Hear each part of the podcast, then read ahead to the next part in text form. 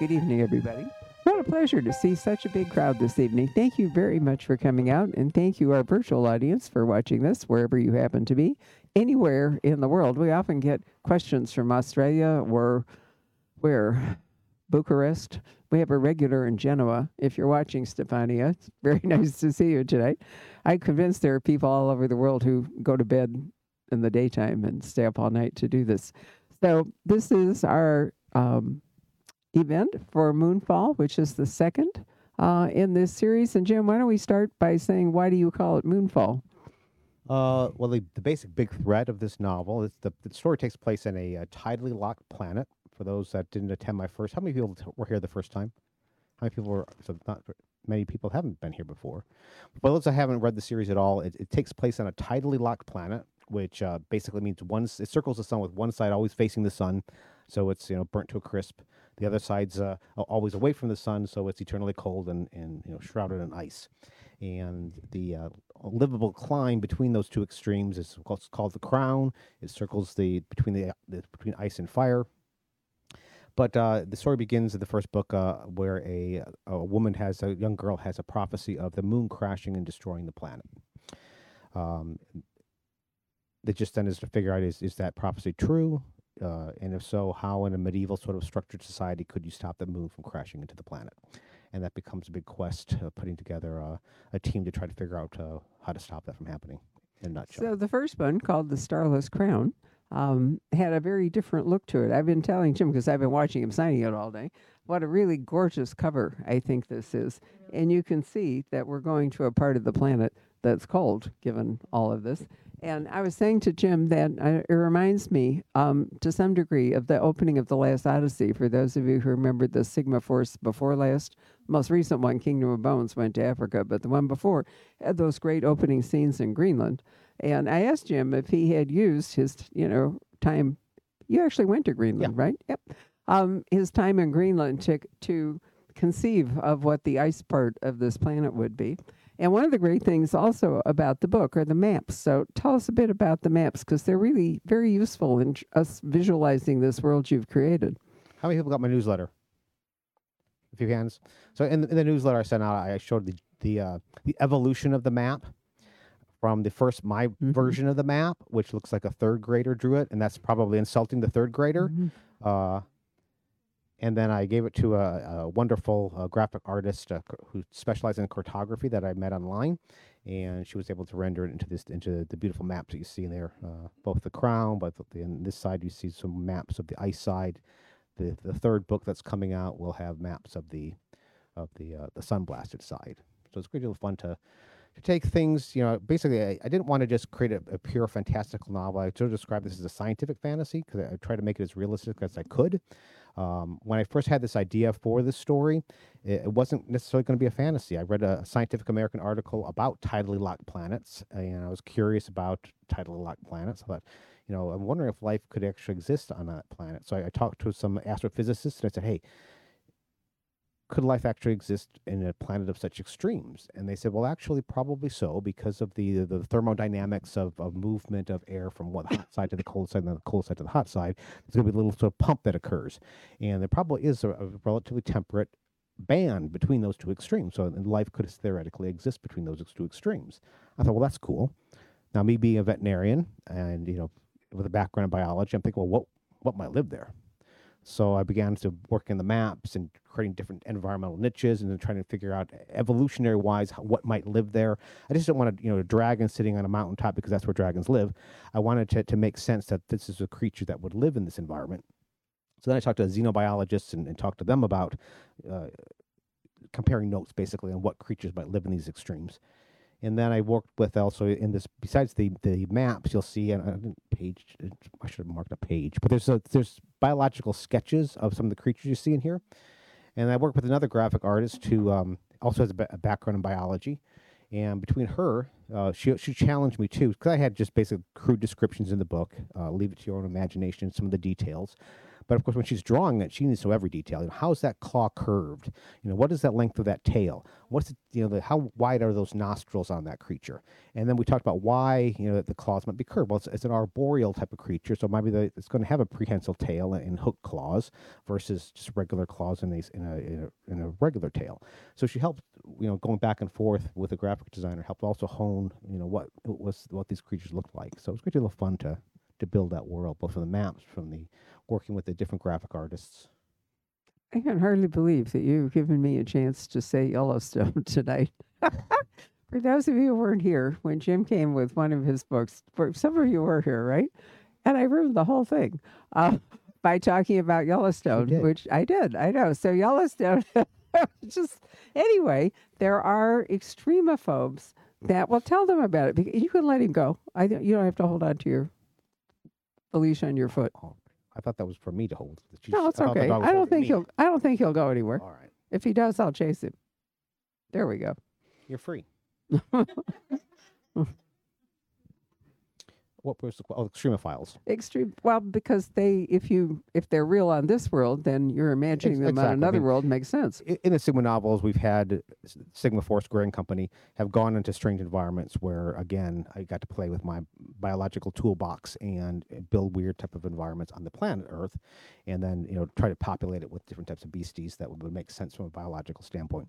So this is just done on, in, in a fantastical landscape in a, in a in a fantasy novel, but basically I'm following the same rules I was doing when I was creating the exotic like exotic uh, lands and climates and uh, geologies of uh, the Sigma universe. So when you say tidally locked, isn't there an assumption therefore that there's water on the planet, or do Tidally locked means basically it's like the moon is tidally locked around our planet. oh, the- okay. the So it's not is- water; it's the moon. Is it, it's uh, actually it's it's uh, it's not either. It's just the the forces of, of gravity and mass that's between the, the between the planet and these and the sun. Okay, so basically the planet's not rotating on its axis. I'm not axis. telling you anything. 'cause the- It's uh, too late for me to why ruin that's, it. there's some of the details on why that's happened. And Ah, how many people how many people were read that have not read the first book? Okay, well, okay. We won't go into it then. Right. because there's a very poorly kept secret. I mean, the planet's named Earth. But I spell It's it U- Earth with a U. U U R T H. But you know, it's probably our planet. So I'm not ruining anything. It's I think I think most people figure it out on like by page six. it's confirmed later on for sure, but but initially it's uh it's it's it's not a poorly kept secret. So uh, the question of uh, be, being a scientific fan, there's a reason why the Earth has stopped spinning, and there's a way they're going to get this to start spinning again. But it's all based on science, not just magic. Well, there's some magic in the book too. So if we have a national crisis, or rather a international crisis, you'll be able to fix it with the Yeah. knowledge that you've gained. I, I like the fact that just recently we learned that the, the core of the planet has stopped spinning just in time for Cradle of Ice to come out. Love it. So when the book opens, because we're just here in the very opening pages, I, I said to Jim, I feel as though I've embarked on a voyage to Antarctica. So you have a really dramatic voyage going on. So tell us about Yeah, I mean, basically, it, the second book deals with the excursion of the characters going into the frozen half of the world. Uh, book three, they'll be more on the the, the, the sun blasted side. Again, those that survive this, this uh, You mean if anyone survives it? it- yeah, it's just not. It's uh, don't get attached to any of the characters. I'll say, things happen. But yeah, so it's basically it's a it's it's a, a big adventure out into the ice world in one half of the story. The other half of the story uh, follows a, a second-born prince who's in exile from his kingdom, uh, who's been accused of, of of being a traitor to the kingdom, and he's gone to the neighboring empire uh, to try to enlist their aid in in, in dealing with this world-ending crisis that nobody seems to believe except for this team. So uh, there's the story told in two different viewpoints. One is uh, set in the Crown with Prince Kanthe. The other one is with Nyx and her uh, uh, Mirbat Bashaliia and their their team uh, heading out into the uh, into the ice, frozen wastes of the ice. So when you say second born prince, are you actually saying spare? Pretty much. I mean, I- they, they, I know it's a topical joke at the moment, but nonetheless, I can't resist it.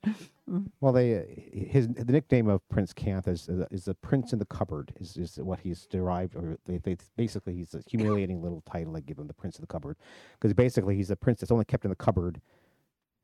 Just in case something happens to the the, the real prince that's de- destined to be So the he king. is a spare, he's the spare. So, definitely. so he has a little resentment about that. And he's born twin. He's born s- just minutes late, you know, from become, becoming the king. So, Resentment appears to be a fairly common emotion for spares. apparently.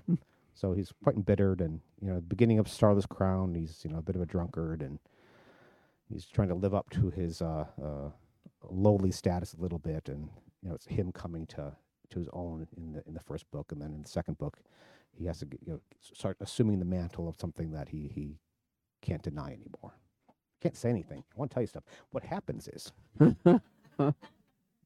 So, how are they traveling in this? lots of big surprises in this book. That's all I'll say. Huge surprise. I mean, I have a critique group, and they were like, when I when I turned in that mm-hmm. section, they were like, "Oh my!"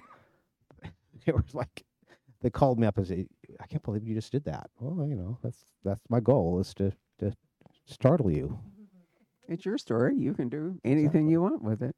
Anyway, tell us about, you know, because they're traveling in, in an interesting way. We can at least talk about that because we're not going to spoil anything. Yeah, the the means of transportation within this world is they they they have uh, the ability to produce gas that can, can can create these. So basically, it's a zeppelin type of ships that Right. can travel the world, and they use those two those two rivers, those, those two uh, climate rivers that are very strongly used use that to flow between the two sides of the of the crown.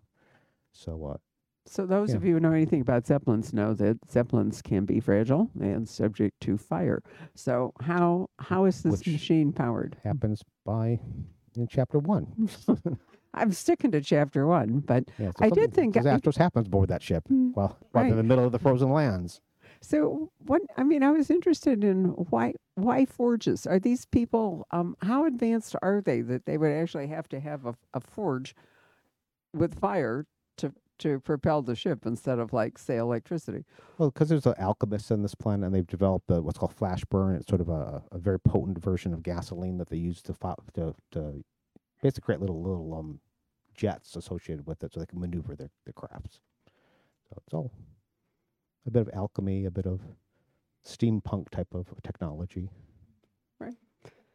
Well, when you're making up a world, you can do anything you want with it, right? So you can make it. I've always found it so interesting that some of the big fantasies, like Lord of the Rings, why is it that with all the sophisticated, I'm trying to think what else I saw that I could apply that to. With all the sophisticated stuff they've got in magic, they're still basically medieval.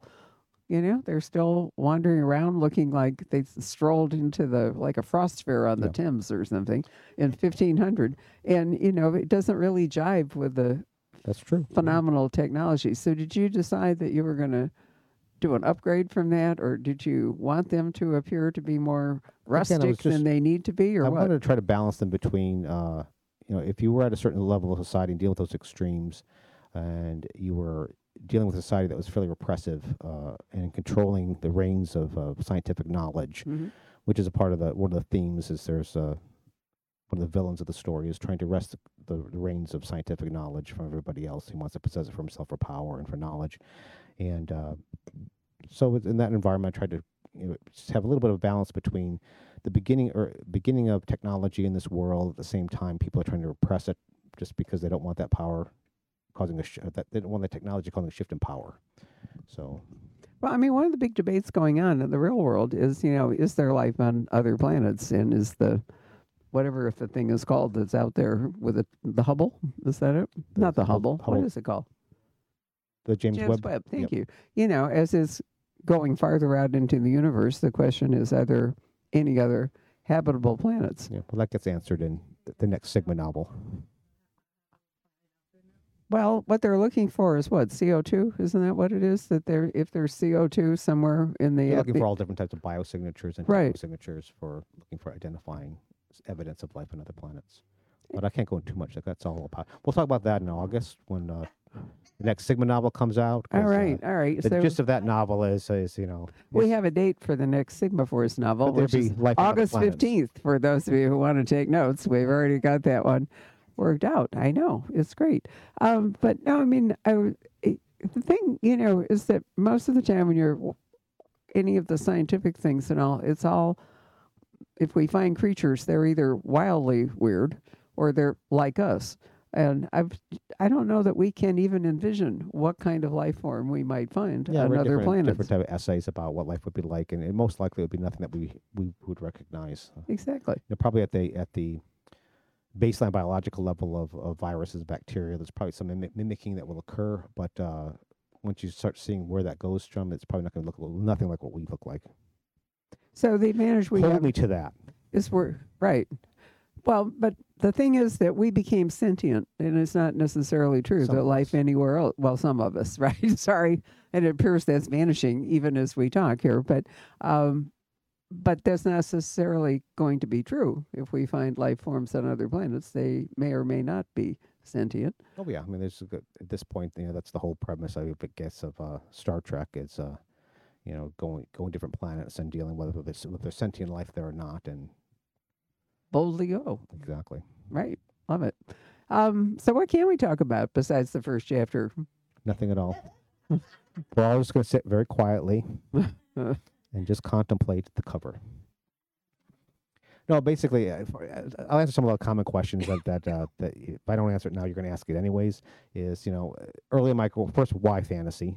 Uh, Okay. you know, I, James Rollins is known as the- Scotto Pace thriller writer of scientific uh, adventure novels, and uh, so why this? Uh, again, I think I gave a little bit of a gist that it came from an idea that was I thought was going to be part of maybe the Sigma universe, is dealing with a tidal lock planet, and I thought, you know, I don't know what to do with this. Do I make this a thriller to try to create a tidal lock planet? Does maybe something cause the Earth to stop spinning, and that creates a big Sigma novel? Uh, or do I go way into the future where this has happened way in the you know millennia, millennia, millennia, go into into the distant, faded history, and now we're dealing with what life looks like on this new generation of planet Earth that's not moving. And so I had both ideas in my head. Which which do I want to write? And so I wasn't sure. So I talked to my editor. I'm sorry, I talked to my agent, and I said, you know, I have these you know two ideas of what to write, and you know whether it's stop moon the planet stops spinning, it the, threatens that the moon's going to crash into the Earth, or I'm way into the future where this is going to happen. And he says, well, I represent a screenplay writer who just sold his script called Moonfall, the same same title as your series. So I'd suggest you do the fantasy. so that became that. The other question I asked, which do you, again, it might seem like a, uh, sort of a, a weird departure, but early in my career, I, I was writing fantasies and thrillers every year. Right. And why Uh, don't you remind us under what name you wrote some of them? well, uh, to backtrack really, really quickly is, you know, I had a hard time selling my first thriller, Subterranean, 49 different rej- letters of rejection, uh, which takes a long time to collect. In the meantime, I thought, well, maybe I'm not a thriller writer. I'm going to jump ship and write a different genre that I love to read, which is fantasy. Began working on a fantasy novel. Eventually, this uh, I find an agent who says, hey, I think I can sell your thriller. I said, well, you're wrong because we have 48 other agents who say basically this, this is unpublishable, but good luck. And then went ahead and within about a week went from unpublished to suddenly I had a an offer for the thriller and an offer for the fantasy. And suddenly I went from unpublished to having two different genres, two different publishing houses, and they both said, you know, we don't like your real name. Give us give us two pen names. Uh, so it's a poorly kept secret. James Rollins is not my real name. I shouldn't probably say that. It's but it isn't. Writers are liars. We make, eh, but if you look at the- if you look at Well, copyright page, I can interrupt in and there. tell you that it's so challenging that one time when Jim was coming over, you know how the weird time frame goes in Phoenix Yes. right now. She keeps rubbing this So- in my face. So most of the time, Jim time, can't tell Jim in. California and we are on the same time, but during Mountain Standard Time, we're not. So Jim came over to do an event and thought he would take a nap. And so our event started, and there's no sign of Jim. So I went over to the Hotel Valley Ho. I knew where he was, and I asked for James Rollins. No, there's nobody here by that name. And then I went, oh my God, that's right. and I, I, you know, it took me forever to say, okay, C Z Y. Oh, they said. Yeah, usually the. CZ gets you there most of the time. Right. That's all you really need. And so they woke him up, and I- I wasn't came. asleep. I was in the shower at that. Oh, point. is that what it was? Okay. I just got. I worked. I was working out at the, gym. Got in the shower, and I hear my phone ringing. I thought, who's, who's calling me? And I pick up the phone, and it's it's you know got shampoo my hair, and it's Barbara. It's like, mm. you know, Jim, you- Laughing. You, you're, you're due for this event. We're gonna do. We're we're going to do a a, a broad. We had like a, a. We're going to like a. We are doing like film thing. Wasn't that wasn't the book event? We were doing something on, on uh, on video or something. I can't remember what it was. I very was that this- was that back in the old days Back when I, old we days. went over to the studio and we exactly. It was that. okay we actually did our first video event in 1995 So, you know, everybody says, oh, you handled COVID so well. And I said, no, actually, we just got a better tool because Zoom is way better than live stream, which is way better than the other thing. But we have archives that go all the way back Yeah, to so 1995. if you go see that, you know, why is Jim's hair soaking wet? right. He was nervous, right? Right. Oh, you're on the move. Okay. You're going to look at everybody? Watching Good that boy. puppy. Right. It's a guard dog. Guard that author. Well, if he sends an unmistakable signal, I will ra- race outside. right. I don't know. As I said, he's never done this before, so I don't think he has any clue what the rules of the game are. But You're very calm. Yeah. yeah, but he's a good boy. Anyway, um, I've lost track now of where we were. You have a question? See, that was gonna. That's what I was gonna ask. That was a leading to. So it's, I ended up with both theories, and uh, the answer is whatever I'm not writing at that time is what I love best. so what I found is that when I'm writing uh, a thriller, I'm thinking I've just painted Gray and Company or whoever into a corner. I have no idea how to get them out of that corner. I need a magic wand. And then when I'm in the fantasy, I'm thinking, I need a telephone and an airplane because I need to get these characters and this information from here to there. Hence the flying ships. I needed a means of transportation. of dealing with a global sized fantasy novel. Uh, it would take them a long time on horse to go from one side of the planet to the other. So I needed a means of transportation that I need to create for this novel just to get the characters from point A to point B. How have you cracked the distance communication barrier? They, they don't only they, they can't really ha- communicate very well. It's just one means of communication that this that's opens up very shortly, but it, it only occurs in this novel. I can't tell you what it is. Okay. All right. There's a means of long commun- long means of communication, but it can't ruin that surprise either. You're not being totally upstage. Yeah, it's not magic either. There's a scientific basis for it. Right. Um, maps. Let's go back to the maps because I really love the way that um, you have created this very cold world and you're sending people off into it. Even the you can see it so well on the, you know, the even the sort of rocks there and so forth are I think is it glacier? Are they glacier covered or just rock rocks? Yeah, the glacier partial half of it's glacier covered, half of it's just raw cold rock. Hang on a second. You can appreciate it from a distance. But. So when I, was, when I was doing the map for the frozen half of the world, um, again, I didn't want to make it just pure fantasy. You know, the world has been decimated when the world st- when the world stopped turning, became continent shifted, oceans changed, but the basic some structure is the same. So you'll notice in the, if you look at the map of the frozen waste, there's a, a spot called the mouth of the world, and the crash Mm-hmm. because I, of course, I have to have them. It can't just be a. b- It'd be a very boring story. If it's like there's more ice, and then they go to the next page. Oh, look, more ice, and it's even colder. Something had to happen. I need to have a place where they could have an adventure on this frozen half. So I needed an area that uh, possibly has a sort of a geothermal heating source that um, would allow s- life to possibly exist in, in that in that world. So if you look at that map, and you might look at, gosh, there's a mountain level over here, and then just to the right of those mountains, there's this big heated area that's quite large in volume between the mouth of the world and the and the crash, and uh, that's uh, can guess what I base that on? Yellowstone. Yellowstone. I was going to say another chance to say Yellowstone. I love it. So there's some some matching. You'll find some geology that matches, uh, you know, our planet a little bit in Right. that world. But this planet, you have endowed it with oceans. Uh, there's oceans in the in the in the uh, in the temperate area. There is oceans in that area, but the, this is just basically a lot of ice and something else. But I won't say what that is. So this is intended to be um, unusually not a trilogy, but a tetralogy. You don't often get a four book series instead of a two book series or a three book series. You get duology. Wait, do I have that right? Duology, du- tetralogy. What's a quad? Is it a quad? I'm losing my Latin. What's four? Quadrology. Quad. Well, anyway, four is It's an un- four. is an unusual number for a series. So we're halfway through with two to go. So when you're doing something like that, Jim, do you have to you have to consider the entire story arc? You, do you Yes. know what's happening from book one through book four? Yes, I, I know. I know where each. I know the mini arcs of every of the, of the four installations. I know the bigger arc where it's going to land. I don't necessarily know great detail about some of the stuff that happens between those, uh, those, those what I call my tent poles of the story. But the basic skeleton of the story, I, uh, both each of the four volumes of the book and of the entire arc of the series, I do know.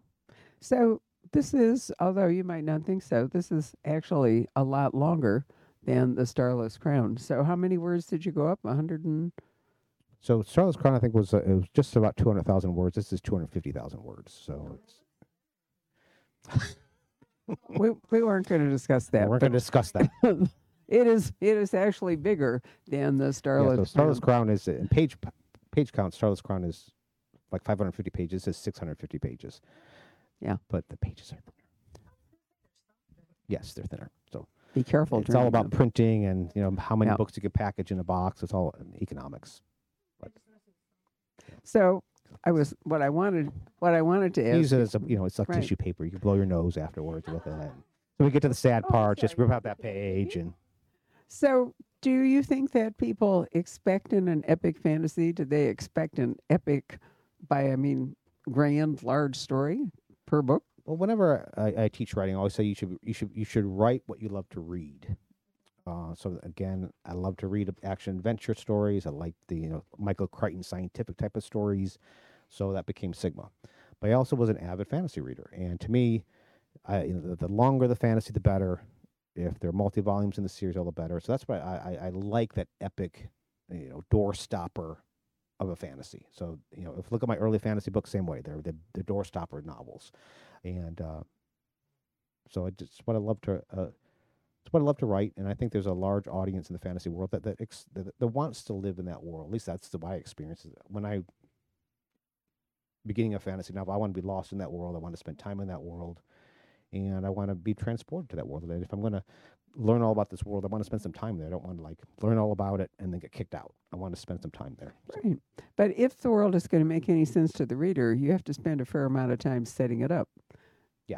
So, therefore, it's going to be a bigger story. It is, and it, it's a juggling act between uh, revealing what the world's uh, dynamics are like, Yeah. uh, both from uh, you know what's the religion, what's the government, you know what's what's the science, where what level of science scientific advancement are we at? At the same time, you got to get this plot going, you got to get the characters developed. So there's a lot of balls you have to juggle and try to. Well, there's a lot of well. stuff taking up space that generally, if you're writing a thriller or something, you try to whittle down to Yeah. the minimum. Right. Exactly. Well, you know, the, the goal of your, I can't remember who said this. I think this was Jeffrey Deaver. Said, oh, okay, I should, I think it was Jeffrey Deaver. He said that when you're reading like a mystery or a thriller, uh, the goal is to get to the end. Who did who did the killing? Who's the murderer? Or You who know, wins. who- you know, how is the world saved? I think more with fantasy, of course, we do want to find out how things resolve, but at the same time, we want to enjoy that journey a little bit more. So So, as a writer, do you find it easier to write fantasy because you have more room? You don't have to constantly sort of prune it down? Or is just a different, is it the same as writing Sigma in terms of effort on your part? they're they're different beasts.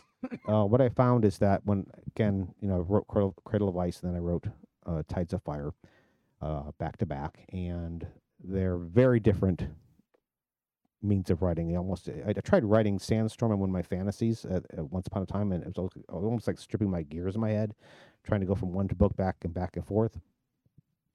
But it's it's uh they each have their own challenges. Uh, like with fantasy, is that you have to keep judging how many weird words do I want you to have to learn?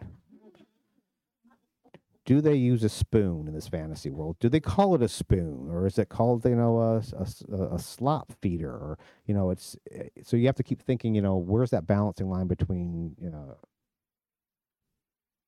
creating this this this this uh, verisimilitude that this, you're in this fantasy landscape but at the same time you're using uh, words that really shouldn't be in a fantasy landscape necessarily. So uh, that's a challenge, and then just uh, having to describe every little detail because I can say, you know, he went to to a coffee shop down the street, and you can all in your head sort of picture what that coffee shop is if I'm writing a thriller. Well, I'm describing a, a you know this this tavern. I need to describe it in great detail. You know, what's it like? How you know is it shoveled? What's eh, it's, it What requires a, it requires a lot more detail that need, that needs to be incorporated and thought about. So they're they're literally it takes me about the same time to write a page of this as it does take a page of the thriller. It's about it's still about the same. About it takes me an hour to write a double space page, pretty much no matter what I'm writing. Even though you think I don't have to, you know, when I'm writing the thriller, I got to check everything. Like the Tides of Fire takes place in in uh, around Australia and Southeast Asia, um, and you know you have to check every detail. Like there's a flight. Well, you know, how many hours if they're driving that, you know, taking that jet from here to point A, and then have to calculate it out, and the wind speed velocity of a African sparrow, and then and then uh, Because otherwise, you fans will write him really rude letters and say, "No, it didn't take that long," or and it took again, you have to assume people have been to some of these places, Yep. so you have to make sure every detail is correct. You know, there's a couple of museums that take place in this next novel, and I have to make sure, like, you know, what's on the first floor of this museum, and and I've not been to this museum, so I'm going online trying to find a map to this museum, and or I'm calling somebody else and saying, you know, can I, you know, can you send me a brochure about this place? Uh, whereas the fantasy, you're making it all up theoretically, but at the same time, if they're working with horses, then you have to know your sort of horse tack correctly and, and things that make sense. And if you're if they're flying ships, you want to make sure that you're using the correct nautical terms for ships. And so there's some uh, education that is occurred even in. So what about names? Names are a subject I, we've talked about lately with a number of authors because there's real emotional freight with names. You probably all, each of you probably has a name that you don't like, probably based on some jerk that was called that. I'm not going to reveal mine. I did the other night, and then I was embarrassed because I thought maybe that person was actually in the room, and I've just said, you know. But um, so when you're when you're making up names in a fantasy that don't have to conform necessarily to you know the sorts of names that you Sure. would put in a thriller, how do you go about that? Uh, a, I have to be able to pronounce it because I know I'm going to get the audio reader's note saying, you know, please pronounce all of these words. So I have to do that. But also, I, there's a, usually i I'm trying to, to catch a flavor of that character in the name a little bit. Uh, just you know, it's not the fantasy, but for like Gray, Grayson is Gray because you know he sort of walks the line between extremes, so he's you know in that blurry line. Uh, Monk I stole because I'm a big Doc Savage fan, and so I borrowed Monk from the Doc Savage crew and brought him into Sigma. Um, so everybody has this. Is, there's a reason why each name is what it is. It's just not necessarily. Well, sometimes it's just pulling it out of my butt. So there's a there's a lot of names up there apparently. But but in a fantasy, don't you first have to establish an? al- I mean, you're going to have to stick with the same alphabet, right? Or nobody's going to be able to read it. You'll think you're reading Chaucer or something. So what you know, you have to stick with our alphabet, but you Somewhat, yeah. you get well. Okay, if you have, you know, you can use runes or something magical, and then you have to translate it, or what? Well, luckily, in the, the there's epigraphs that open up each section, and, and I, I went to using Middle English to make them feel like they're these old. Oh, Chaucer Lines, was not a yeah. bad bad thing exactly. on my part, so there was right? there's a reason for that. okay. and and each of the landscapes do have their own societies, and there are uh, there are different characters. Uh, uh, again, there's clues.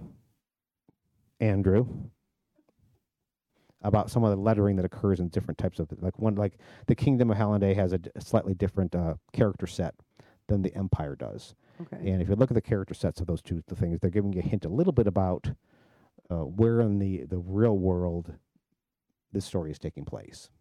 Okay. Well, you're going to have dynastic names, Yeah. surnames, And then again, and some of it's first names. So like uh, then there's different nomenclatures for different societies. The Empire sort of has a different nomenclature on, on how they use like Mister or Sir or Knight. That's different from what the Empire does. So each society has their own sort of uh, honorifics that they use. So how do you keep track of it all? Do you have some kind of um, There's a Bible. Bible Oh, that yeah. you've created for the series?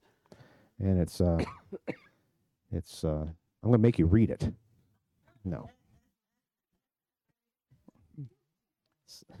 You could actually probably publish it at the end, but no, it'd be I mean, very boring. it would be fun. But yes, sir. oh, sure.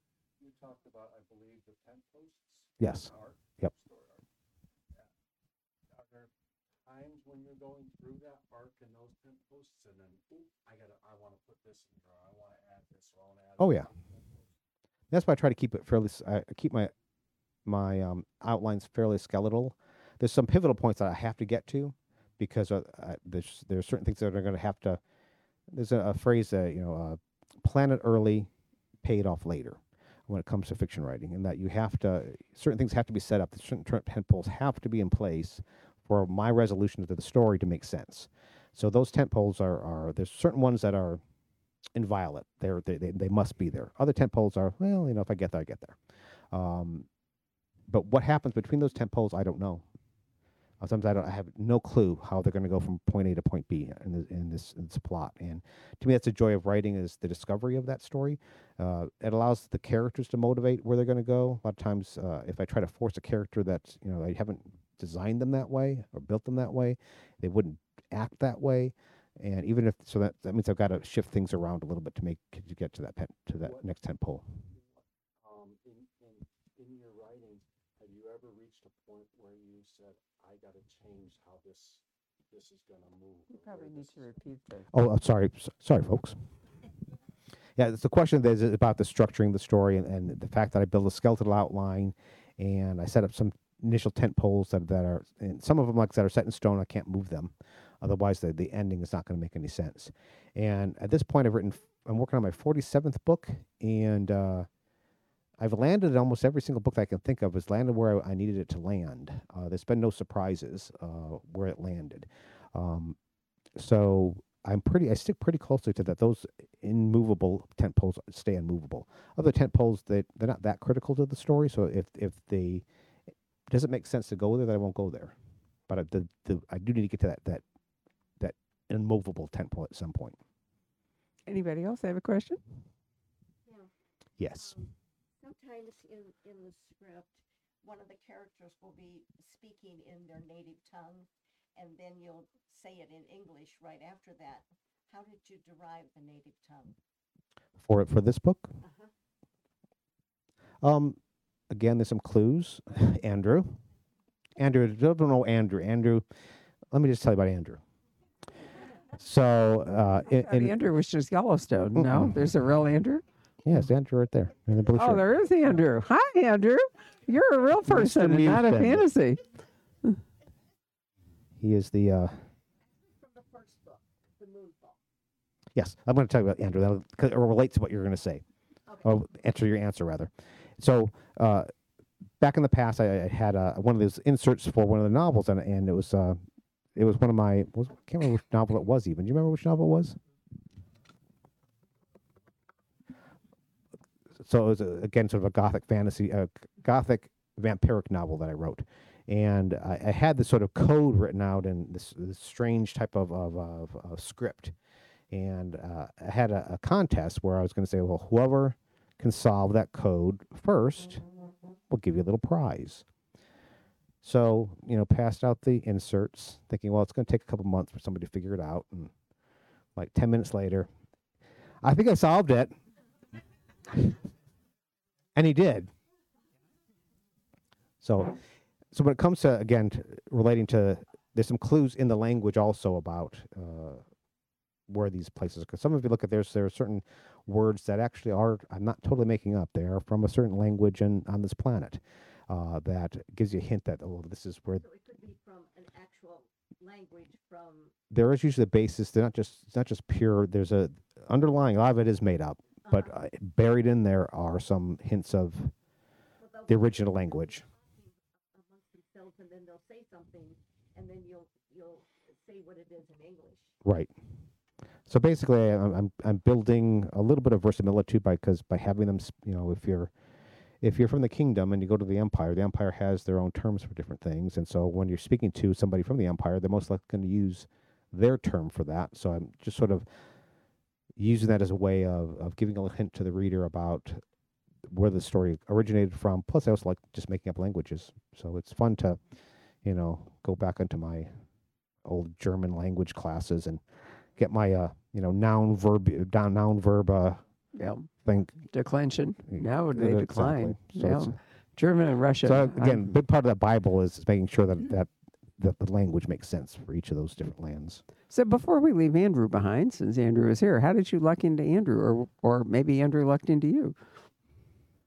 uh for when he was just showed up at a signing and just kicked my butt with that solving that riddle he has yeah You have. Where do you travel, so to speak? You must. You what? Oh, so you've been to the signings here? Yeah. Okay, I thought for a dizzy moment you were tracking him around the country. Right. no i don't have any stalkers Do you know somebody said that to me once some years ago? Various authors said to me that we're the only bookstore they go to where there's no resident stalker. That's a really that was before COVID, but nonetheless, I thought to myself afterward, now I know we have Andrew, so I'm going to give it a different answer. Love it. I want a stalker. I'm still waiting for somebody to stalk me. Right. All right. Anybody else have a question? Yes, ma'am. I love the creation of this sort of song-based communication and this, the weaving of the different sort of conversations that are happening to open doors and spaces and new information. How did you come up with that?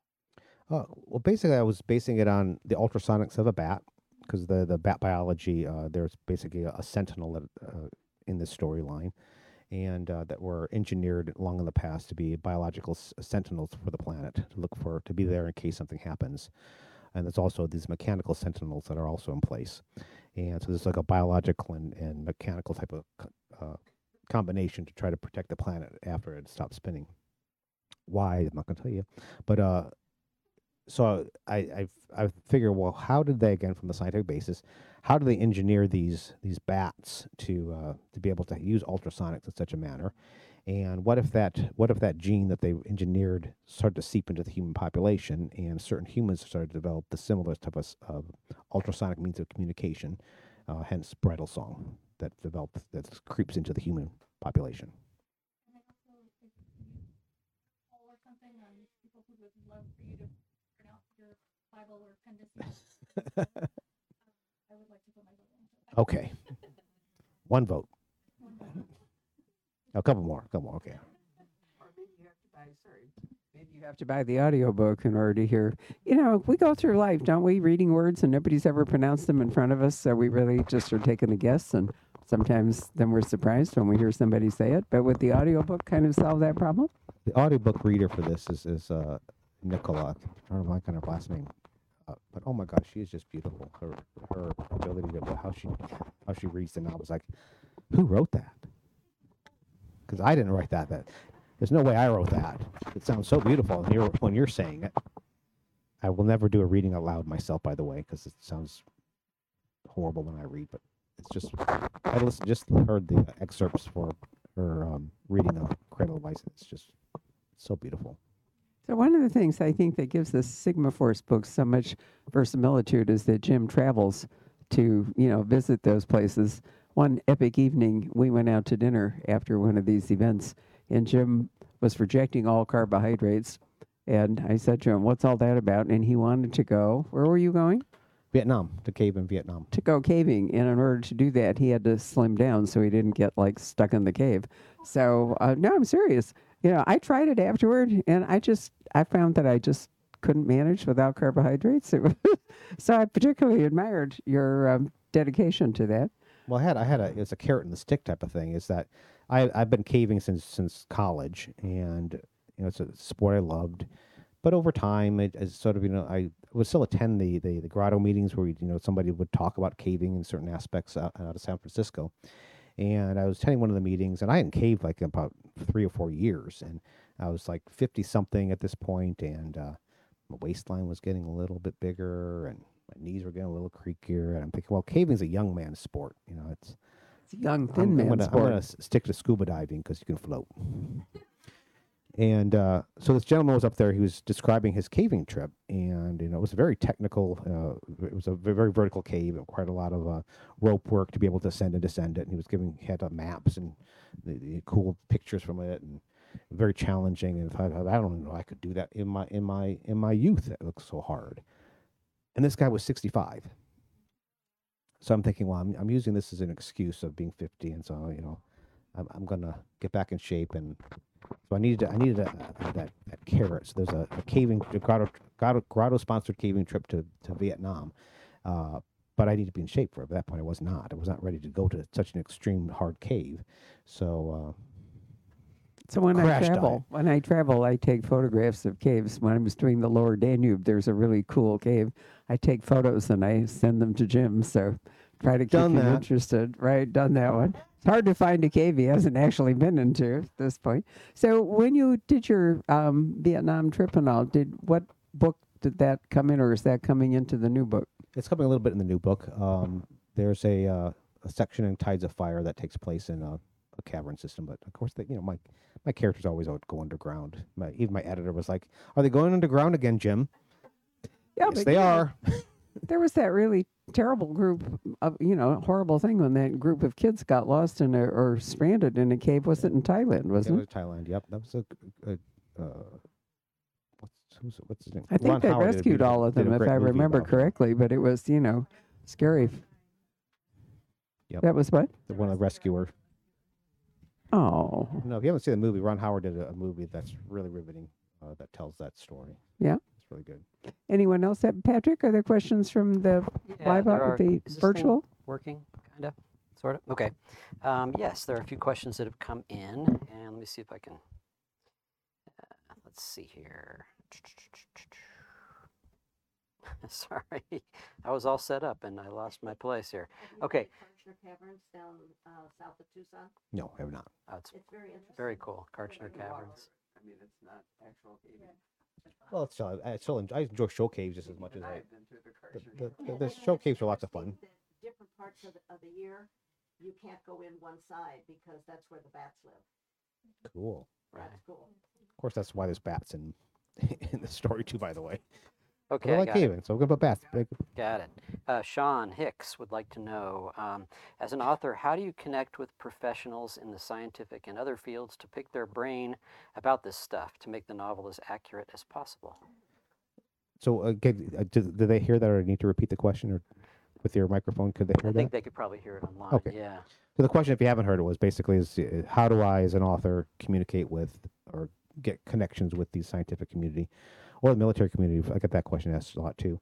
Um, is for the scientists, it's because uh, they love talking about their work, and you know their their wives or husbands out there they don't want to hear about it.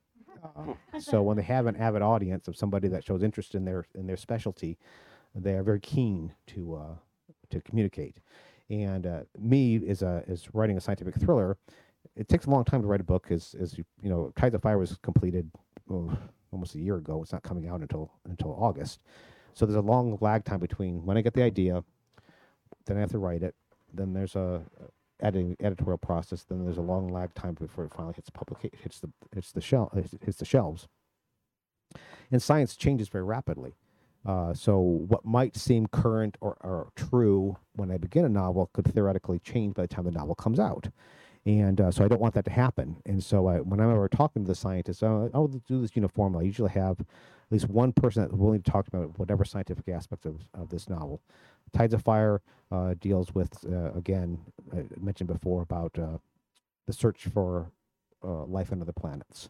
Um, so I talked to different scientists out there that are specialties, uh, specialists in those fields to get again the current, most current tools and technologies that they're using out there, so that when my novel comes out, that it feels current. So I asked them, you know, don't tell me, you know, what was in your last uh, journal article three months ago, or that book you're working on that's going to come out in a year.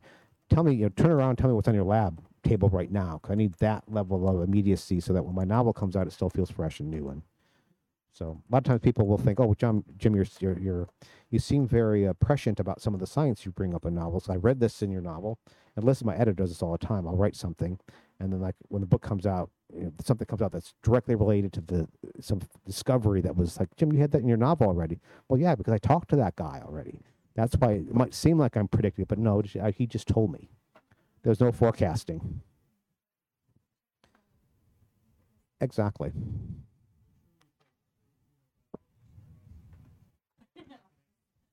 Well, again, it's not, not hard to do. You, you can just go online and you just put xenobiologist and you'll find uh, a list of publications. You'll find the university has a xenobiologist. You call it university and say, hey, is so and so still at university? Yes.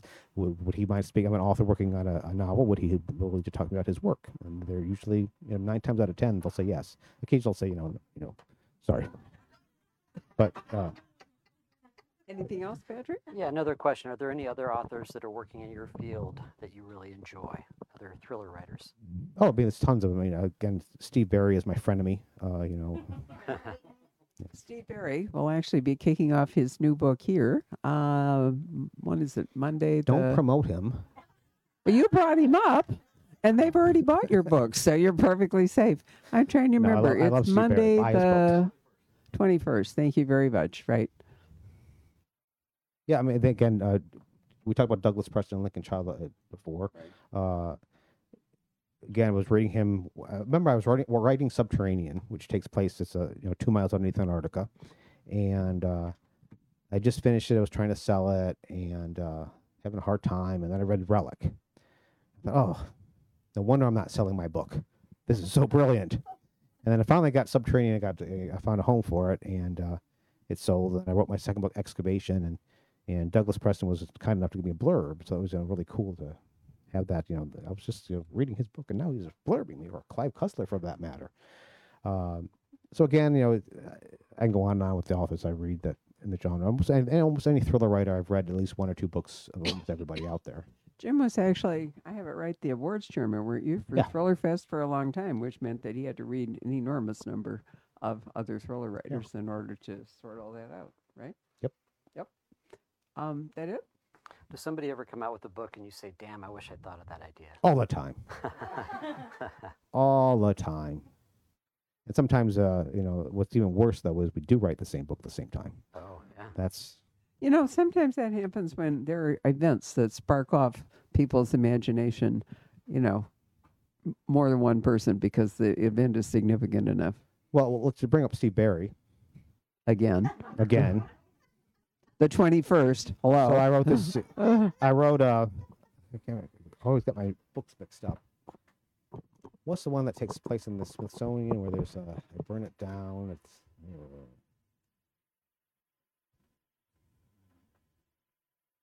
Anyways, it deals with the history of the Smithsonian. For those that don't know Sigma, Sigma Forces uh, headquarters are, are beneath the Smithsonian, Smithsonian. Castle right. on uh, the National Mall. And so uh, I've been collecting a bunch of information about the Smithsonian Castle because that's where Sigma is. So I got all these history of the Smithsonian Castle and the Smithsonian institution itself, and had all these these, these sheets and things, and began working on the story um about uh, the history of the Smithsonian and the Smithsonian Castle that was going to play a, part of the story. And then uh, uh, I thought, well, gosh, you know, Steve is works with the Smithsonian Library Association. I'm going to call him and get him some more details. So I said, you know, hey, uh, Steve, I'm you know halfway through this novel and I'm working on the Smithsonian, you know, story. And he says, what are you doing? Well, you're doing what? I said, yeah, I'm mm-hmm. doing you know Sigma's underneath the Smithsonian. That's the basis of my next novel. It says it's coming out in two months. I said, Steve, my characters in this. I own the Smithsonian. Just get out of that Smithsonian. Do you have characters underneath the Smithsonian? So, so we ended up having two books almost come out at the same time that all deal with the history of the Smithsonian. But very differently, which which is one of the great things about books is you can do the same thing, but it all comes out differently. Yes, ma'am.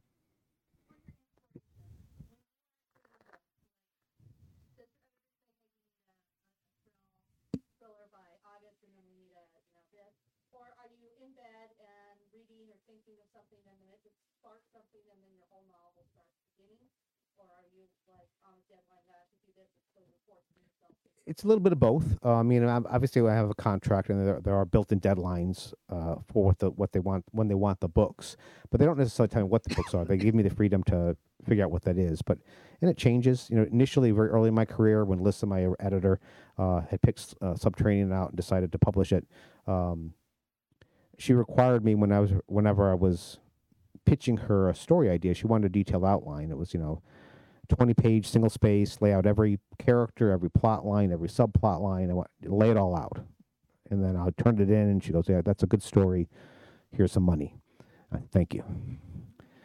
And then I'd go home and go, I don't like that idea anymore. And so I read an entirely different novel, and I turned it in. And she goes, This is nothing like the outline that you sent in. So, yeah, do you like it? Yeah. Well, shut up. So, because when I wrote Map of Bones, it's not ruining this. This is not ruining anything. This happens in the prologue of Map of Bones, so don't worry. I'm ruining. I'm not going to ruin the book. Uh, I woke up one Sunday morning. I'm a bit of a lapsed Catholic, and I was uh, Sunday morning, and I thought, what if somebody poisoned the communion wafers at a church, and they got distributed? Then by the end of the church, everybody dies. End of the mass, everybody dies. I like that idea. Has nothing to do with the novel I just pitched, but I like that idea. I could see it in my head. I you know, so I'm gonna. So I, uh, again, sold that I, long idea to Lyssa, but I came back to her and said, "Hey, I don't know where the story's leading, but I know you, you bought that. But think about this: What if somebody poisons the community away from the church and everybody dies? How cool is that?" And then give her a couple of the you know little plot points to go along with it. And then she goes, "Yeah, write that one instead." So sometimes even she's like, you know, forget that idea. This one's cooler. So a lot of it is just you know that dawn of an idea or that seed that gets planted that becomes a story. A lot of it is they can't actually hand over money unless they have some basis for it. So um, you do have to turn in some idea in order to get. Authors don't get paid all at once. You know, they get paid in stages, Yep. right? Yep. Sometimes dragged out a long way. Yep. Um, but to get it going, you have to. The editor has to believe that you're going to finish a book. That's why all debut novels um, are not. You have to turn in an entire book. If you're writing a first novel, they aren't going to buy it on 20 pages or an outline. You have to actually write the book to prove that you can do that. But after that, you can get away with um, quite a bit because they they know that you can actually finish a book, right? most times. I'll use this one example of the, the most, uh, and I, I've told this before because I know I've told this in this this room before about an author that just, uh, again, forty nine different rejections, could not get this thing sold. Had completed the novel, but another author um, had written like the first thirty pages. This had never been published before. It's like the first thirty pages of the story, and he had a, a rough outline for the rest. But he had a wonderful log line for his novel. His log log line for the novel was Jurassic Shark. So just those two words, pretty much you know what that book's going to be about. It's going to be like Jurassic Park, but with a giant man-eating Sure. prehistoric shark. That became Meg. So based upon that 30 pages and that Yeah. outline, those two-word log line, he sold the book, he sold the movie rights, but and he sold. knew. His, so he bought like two sequels. So it does happen sometimes where you don't have to write the whole novel; just have a really good log line. You can sell nonfiction on on that kind I of like thing. Steve Alten. Steve Alten is, by the way, I Yeah. should, should plug Steve Alten. He he wrote Meg. It's, it's a good book. Okay. Right. No, No, not yet. I was waiting to, but you go ahead. So Tuck, for those who don't know, uh, Tucker and Kane, they're a sort of dy- dynamic duo. Uh, Tucker is a former Army Ranger who uh, is no longer with the service, but he sort of escaped with his military war dog Kane. Um, Kane used to have a, uh, a littermate, soulmate named Abel. Abel got killed. Tucker was upset. He took off with Kane. Uh, and they first appeared in Bloodline. Then I spun them off, and with uh, Grant Blackwood, we wrote a couple uh, standalones featuring that character. They appeared again in Kingdom of Bones, um, and they will again occur in the book After Tides of Fire, which I'm, so coming up. Anybody read Kingdom of Bones? Who gave me name suggestions? Just Andrew? Of course, Andrew did. Well, uh, can't say anything. That will ruin the end of Tide, uh, ends of Kingdom of Bones if you haven't read Kingdom of Bones. So there's a little contest going on in the background that's tied to Kingdom of Bones. Anyone else? I keep waiting for a combustion here between the two dogs, but so far nothing has happened. They're Yes, sir. slowly working their way towards each other. Um, I'm, I'm a big fantasy reader, Yes. and so I was just wondering if there's any classic or contemporary fantasy authors that, in particular, you draw inspiration from for the series. Um, again, I read George R. R. Martin before he was ever. I read him when I was in high school, back when he was uh, doing uh, uh, writing more fan, more science fiction type of stuff. Um, and uh, I remember I was writing my first. I had finished my first fantasy novel way back in the past. I was writing my second fantasy novel, and uh, I I got a copy of Game of Thrones, and I'm reading it. And you get to the scene where Jon Snow finds uh, Ghost, not Ghost, Ghost, is only the name, uh, and the whole the whole litter of of of, of dire wolves. And I thought this is just, I can't write this well. This is so frustrating. So I threw their book, first edition hardback, of Game of Thrones across the room in Australia, and I broke the spine Ooh. of the book. And uh, so again, big fan of the. Uh, unbeknownst to me, and I had this conversation with George R. Martin at a panel once.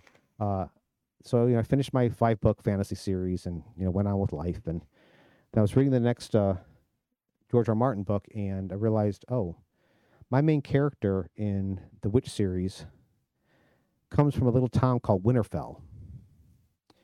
And so I was at the panel. I told I, George, I think I ripped off Winterfell and put Winterfell in my in my book. He said, "Well, when your book come out?"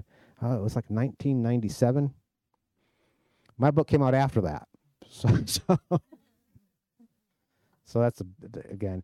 But uh, uh, I still read a lot of fantasy. There's uh, I like Ted Williams. I read Ted Williams. Uh, Ted Williams I like a lot. Uh, Terry Brooks. I grew up reading Terry Brooks. Uh, he was the one that actually helped get my first na- fantasy novel sold. That's a great story, by the way. Have you told them that story? Maybe have you heard the Terry Brooks story? It's a great Everybody else has heard the Terry Brooks story. You have so heard the Terry Brooks story. Well, you had a lot of new people here tonight, so you can tell them that. Well, we'll these wind people up with the new. They are they are they're close. You know, a couple more years, I can call them stalkers. they're not quite there, but they're almost there. They'll be good natured about it. It's a great story. Yes, I'm wor- Right. That's exactly. Right. But you got to earn happened your to my stripes. puppy? Is he down there causing havoc? So the Terry Brooks story. Uh, so I mentioned before, I was working on the thriller that I could not get sold. Uh, it, it takes a while to get the res- those rejections. So during that time where I just thought, well, maybe I just I'm not a thriller writer. I began working in the first book in the in the Witchfire series, and uh, during this beginning of summer, I got that agent who said, "Hey, I think I can sell Subterranean." I said, "Well, good luck, lady." because you know it was rejected 49 different times. But if you think it's not going to cost me anything, you know, have at it. And uh, so then she, over the summer, oh, she by the backtrack just a second. She asked me when that phone call. She said, "Okay, Jim, I want to try to sell Subterranean, but will help me if you have a second book already in development. It helps me to sort of have a proving that you're a writer. So, what are you working on now? Well, so I'm, I'm glad you asked. And I'm about halfway through this fantasy novel. I'm really excited about it. And she goes, ugh. And she makes that note. I can still repeat that. Ugh. It haunts me. I don't like fantasy. I don't read fantasy. I don't know any of the fantasy editors out there or the fantasy publishers. Stop writing that. Write me another thriller. And I'm thinking, I've got 49 different rejections. This agent wants to represent me, so I better do what she says. So I tell her, okay, I'll do that. I was lying. I had absolutely no intention to stop writing that fantasy because I was convinced she was never going to sell Subterranean. So also the other inciting factor was I had submitted the first couple chapters of of Witchfire to a uh, writers conference, the Maui Writers Conference. See, you don't you heard the Maui Writers Conference story? See, now she's remembering it. So I submitted the, to the Maui Writers Conference, and uh, it's a big conference. It was at the end of summer. This was all occurring at the beginning of summer. I thought, well, I'm going to at least through the rest of summer finish this fantasy novel, and I'll see how uh, this editor does or the agent does in trying to sell my thriller. Over the course of summer, she began collecting her rejection letters from publishing houses. And I'm like, you know, "I had another rejection, Jim. My reaction was, told you so. It's unpublishable. I've got verifiable proof in writing. Uh, so end of summer comes. I go to the conference, um, and this is my very first writers conference. I'm very nervous. Again, unpublished. Going there to learn, you know, meet some people, talk shop. And the first night of the conference is a sort of a meet and greet tea. It's where all the attendees and conference members uh, can mingle in a big ballroom in Maui at the end of summer. That's important. They required met, uh, gentlemen to wear jackets. If you had like a little leather patch here, you get extra points. You could wear a Hawaiian shirt under there, but you had to wear a jacket because it's a literary event. Maui, end of summer, hot ballroom, wearing a jacket, not a good. Didn't quite have all the bugs worked out of this conference yet. And so I'm, I go into this conference room. I'm into the ballroom, and I would swear, as soon as those doors open, everybody closes into little clicks and circles, and and uh, I don't know what to do. I'm not a good conversationalist. I don't know how to break into a conversation. Do you sidle up to a group and go, "I like dogs," and and hope for the best? So I'm getting more and more nervous and uncomfortable and sweating through my jacket by this point. And I look across the room and I say, "Hey, you know that guy over there? That's somebody I know from Sacramento. Not, not, it's not, you know, it's a friend of a friend. But that that's enough of a connection. We're going to bond at the hip at this point because I need this." So I get across the ballroom. I clap this gentleman on the shoulder and say, "What are you doing here?" And he turns around, and this relates to the, the movie I just recommended. It's Ron Howard, the director. And without his hat, you know, he doesn't have a lot of hair up here like me. And uh, he looks a little bit like my friend from Sacramento, but he obviously is not. Uh, and he turns to me and goes, Well, sir, I was invited. I'm like, Just checking. Just make sure you're not crashing this party. So then I, you know, slink away, tail between my legs, and trying to get away from him. Now I'm even more nervous. Now I got to worry about, you know, Ron Howard's security coming after me, besides everything else. While I'm in retreat, I look across the room and I see somebody else I recognize. I know that person. That's Terry Brooks. If nothing else at this conference, I'm going to shake Terry Brooks's hand. I was a stalker.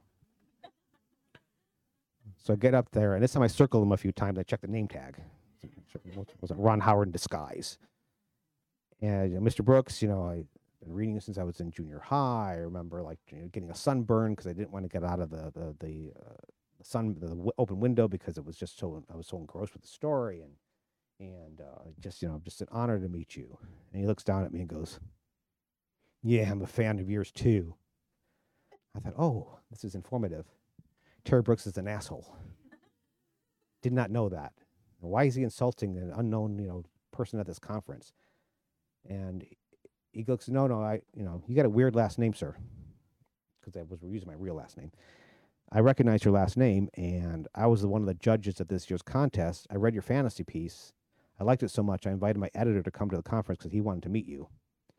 So, based upon that personal introduction from Terry Brooks, I was offered a three book fantasy deal.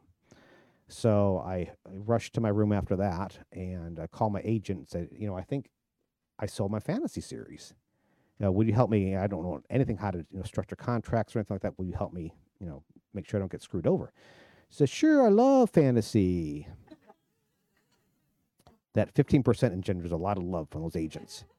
And she goes, by the way, I currently have uh, two publishing houses currently bidding for Subterranean. So that's how I ended up from going flying into Maui unpublished, flying out of Maui with two different publishing deals. So, and three different names. It got very confusing. Did you ever get a chance to talk to Ron Howard again? I don't think I think I've just got a restraining order against me at this point. I thought he'd figure back into the story, but I have I have an issue with directors apparently. As I was I was at Comic Con one year. I think I told this story too, maybe not. Uh, I was at Comic Con and uh, have ever been who's been Comic Con? Just me. Okay, it's a few people. You know, it's very crowded. It's very everything's jammed. Everybody's mingling together pre-COVID, and and uh, uh, it's it's hard. You know, once you have something you want to throw away, it's hard to find a garbage can in that place. And each of the garbage cans uh, where you can normally find them is next to where they sell the, the hot dogs and pretzels. So I, you know, I've got a, a wrinkled up stuff that I don't want. I'm going to throw away. And I get to this line. There's like a line in front of the uh, the pretzel place, and people waiting to get their pretzels. And then there's a right behind the line. There's a trash can, and I'm like, okay, I'm just gonna get through there this big wad of stuff and get it into that trash can. So I'm waiting for a break in the line to develop, and finally it opens. Ah, my moment. So I shove my hand like this, and this gentleman steps forward. I punch him in the stomach. It was Quentin Tarantino. so apparently, I'm destined to assault directors Heads, in one no way or the other. movie. Right. You know, that's a question I should ask before we quit is what's going on in the film world, if anything, film Uh, and television. again, I, I, th- I announced before, I think, because it's been in, in uh, the, the Sigma Force has been the entire series, not just one book. The entire series has been an option, Right? Um, and they just they just renewed the option. I think I don't know what they had, they renewed it the last time I was here, or was it, it was relatively recent. They renewed the option, and so they bought another chunk of time. So they seem very active about wanting to turn it into a uh, a series, yes, on television. So is it gonna be a TV series? Yes. Probably the terminal list and stuff like that is helping. Yeah, I mean, I think again, I always thought it'd be hard to tr- to trim a Sigma novel into a two-hour movie. There's just so many mo- Yeah. moving parts. So to me, it, it made more sense even to to have it in a serial format. So hopefully, we'll see that happen one of these days. Great. How Yes, about sir. Jake Ransom? Anything? Sorry, sorry to interrupt. So Jake Ransom, uh, again, it was a, a be- I began a sort of a middle school series, um, which they told me once a year is fine, and I gave them two books. And now they said we want it every six months. I said, well, I can't do it every six months. I've got other contracts. Uh, so, well, if you can't do it every six months, let's just wait till you, you can do all six, all five books in the series, and then we will publish them in a six month schedule. So I've already a long time ago wrote Cauldron of Doom, the third book in the Jane Grey. It's sitting on my shelf right now. Somebody can read it if they want to, but I still have to, still have to write four and five. Once it's all done, then we'll repackage it and sell it. It's a deal. By the way, who did the audio to Jake Ransom? He was a little known guy, and everybody didn't know him at the time. I didn't even know it at this point. It took someone else alerted me to this fact. It was Pedro Pascal. So the Mandalorian is the one who did the audio of the, the two Jake Ransom novels. Love it. Yes, sir.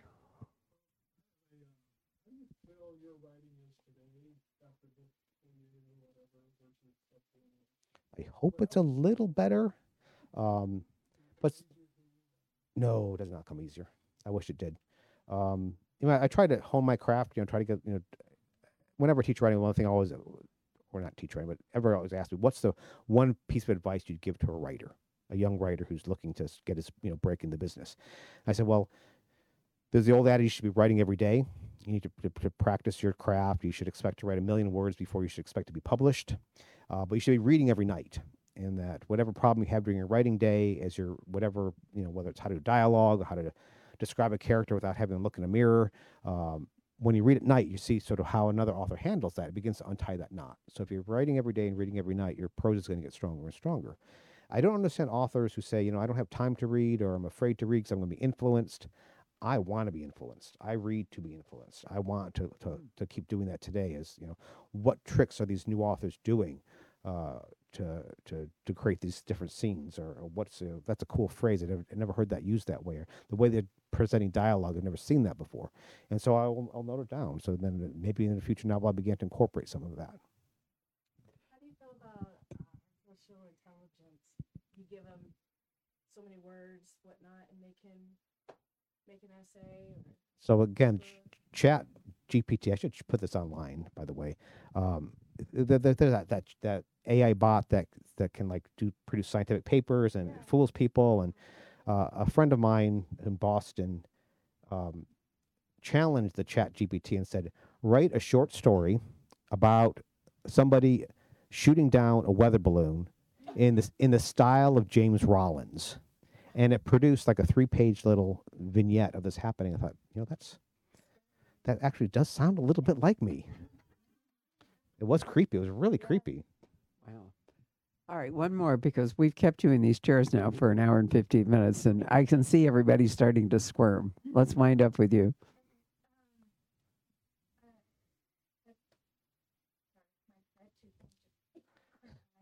Um, one question is, uh, who's your favorite character so far in the series? that Okay. you've written? And the other thing is, I'd love to see more. I would too. I won't resent. Hopefully, he doesn't resent me, so he'll do that. I would love to see the same one. I, again, I think that's a really cool movie. It'd be fun to see. Um, what was your first question again? Who's your Who's your favorite character in a series?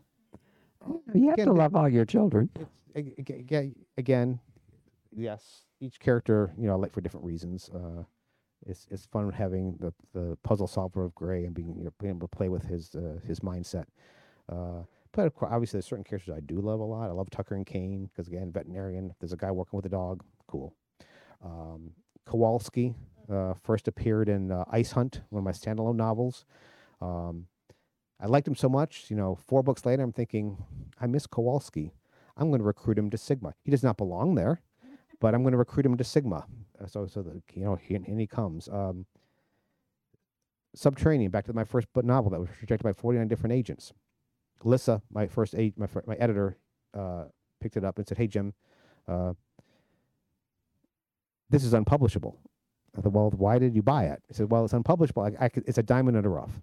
Uh, uh, between us two, we're going to make this into a wonderful novel." The first thing you have to do, Jim, is again I told you the gist the gist of subterranean is I'm going to take four char- four or five characters, throw them two miles underneath the earth, throw in some monsters and shake. Based on the detailed outline, I began writing the novel. So it took them till about page 150 before they got down that hole.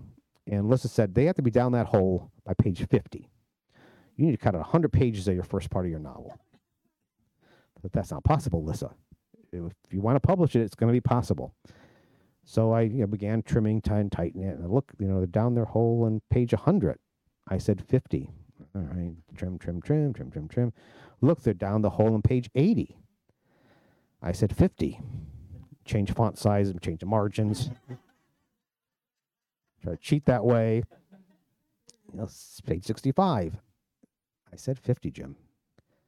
The last scene that got cut on that book, which I've shared occasionally out there, is where you find out how Kalid got the C4 that he uses to as a, as a bomb later on in the story.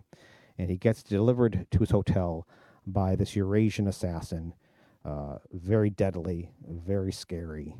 And she carries a little dragon pendant that she wears. That was Seichan. So she ended up being cut out of Subterranean, and ended up on the cutting room floor, but I liked Seichan, so it took again until Map of Bones for Seichan to reappear in the story. So certain characters just stick with me that I just uh, can't quite let go of. Well, thank you very much, Jim. Sure. As always, it's been a So real thank you pleasure. guys. Thanks for coming out. Appreciate it very much. Hello. We hope you're enjoying our programs and podcasts with authors.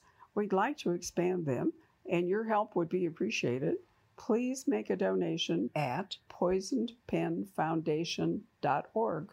100% of the proceeds will go to help connect authors with readers in this difficult time. Thank you.